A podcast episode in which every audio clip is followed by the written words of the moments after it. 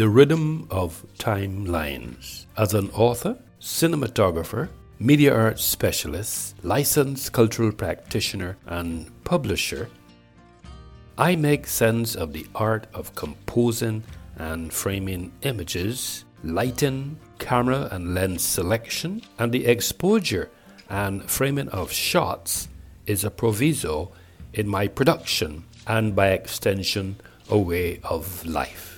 Now that I have established context, the Emancipation Statue is a public sculpture symbolizing the breaking of the chains of slavery at emancipation. It is located within the precincts of Barbados, east of Bridgetown, at the center of the JTC Ramsay roundabout formed at the junction of the ABC Highway on Highway 5. Of note, many Barbadians refer to the statue as Bussa, the name of a slave who helped inspire a revolt against slavery in Barbados. There is this notion that the Emancipation statue is an image which was loaded with codes, signs, and signifiers.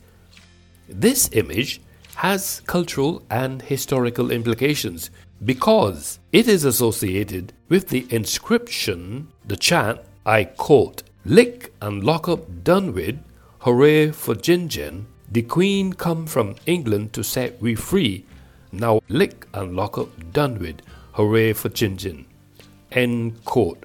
Of thousands of Barbadians when slavery was abolished in 1838, signifying their freedom, joy, and happiness. Five years after the passage of the Slavery Abolition Act of 1833. Through the lens of semiotics, there are common signs that are understood globally, such as traffic signs, emojis, and corporate logos. Written and spoken language is full of semiotics in the form of intertextuality, puns, metaphors, and references to cultural commonalities. In the context of semiotics, the Emancipation Statue is a public sculpture symbolizing the breaking of the chains of slavery at emancipation. The more that I delved I have unearthed that statues similar to the Emancipation statue in Barbados have been produced in many cultures from prehistory to the present. The oldest known statue dating to about 30,000 years ago. Statues represent many different people and animals, real and mythical. In my navigation, I have also discovered that there's a school of thought which suggests that when you see the Emancipation statue or similar statues, plausibly, our actions and thoughts are what we do automatically are often governed by a complex set of cultural messages and conventions and dependent upon our ability to interpret them instinctively and instantly. It is written in the English language so you need to know English in order to understand it. The Emancipation Statue is a dialogue between past and present in public space. The Emancipation Statue can represent the outcomes of conflicts humanity experienced in a specific time period, but this depends on the context, not to mention the color of the Emancipation Statue, which is most prominently associated with strength, stability, and support. Bronze is a color that stands on its own. It requires little assistance and is exceptionally grounded. If bronze were a person, it would undoubtedly have a great head on its shoulders. In spiritual and metaphysical traditions, brass is the metal that brings out natural good and inner truth. Even the phrase getting down to brass tacks tells of clearing away the old debris and getting down to the pure and natural truth. It is logical to assume, therefore, that many Barbadians refer to the statue as Bussa, the name of a slave who helped inspire a revolt against slavery in Barbados in 1816, though the statue is not actually sculpted to be Bussa. The statue, made of bronze, was created in 1985 by a Barbadian sculptor, Karl Broodhagen, 169 years after the rebellion. Through the lens of semiotics, there are common signs that are understood globally, such as traffic signs, emojis, and corporate logos. Written and spoken language is full of semiotics in the form as they communicate things spoken and unspoken. This statue is a sign. It represents the Emancipation Statue. It is a public sculpture symbolizing the breaking of the chains of slavery at emancipation. In all probability, in this context, the Emancipation Statue can be categorized on semiotics, since it is the study of signs and symbols, in particular of intertextuality, puns, metaphors, and references to cultural commonalities.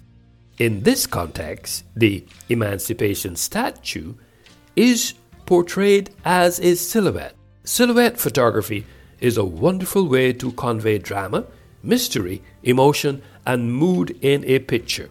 A silhouette is defined as a view of an object or a scene consistent of the outline and a featureless interior, with the silhouetted object usually being black. It should be noted that a two dimensional representation of the outline of this object as a cutout or configurational join, uniformly filled in with black, especially a black paper, miniature cutout of the outlines of a person's face in profile, the outline or general shape of something, the slim silhouette of a skyscraper.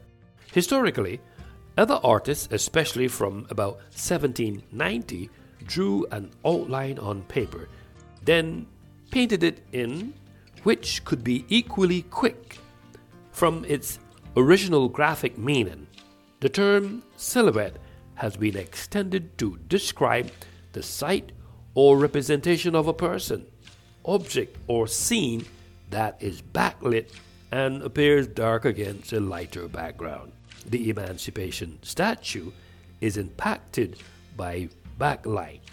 Backlighting has occurred because I composed this subject when the sun was directly in front of me, lighting the back of the said subject.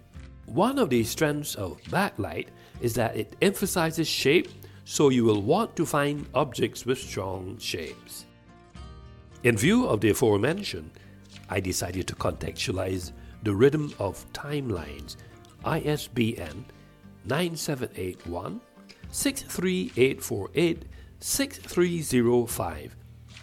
The textual analysis of the Emancipation Statue was juxtaposed against culture, semiotics, and photography, which is my story about a story which started at 640 and finished at 649. The Emancipation Statue is totally backlit, creating a powerful silhouette at 642, 643, and 644, the subject is still inundated in shadow, comporting itself as a silhouette. However, it should be noted that in this ambience, the influence of the natural lighting, which is the sun, is one of the most important tools and ways to create mood. As I continue to navigate on this photographic journey, I observe through composing and framing that the said subject or some point at 644 there is a partial silhouette competing with split lighting which is another tool employed by practitioners because it is also a side of lighting. Surprisingly, the remainder of this subject is still covered by a shadow. The more that I activated my cognitive skills between the period 645 646, 647, and 648, it should be noted that the back of the statue is composed with natural lighting, which subtly and gradually pervades the section with a measure of lines of demarcation, but the remaining areas are still impacted by a shadow. Overall, at the end of the day, as an author, cinematographer, media art specialist, licensed cultural practitioner, and publisher, I understand the art of capturing images on film, or more commonly today as digital files. Backlighting is conducive to telling interesting stories about this subject, the Emancipation Statue, and its relationship to its surroundings. The general notion is backlighting can be one of the most beautiful forms of lighting for any scene. It's especially eye catching for portraits. And while natural light for backlighting purposes is especially nice, you might not always get the look that you want.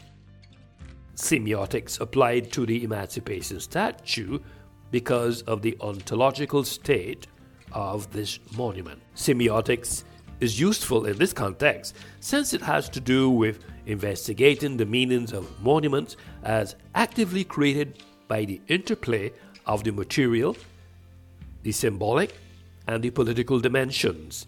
It provides a methodological basis to consider designers and users as equally contributing to the meaning making of monument. This way of life is the podcast.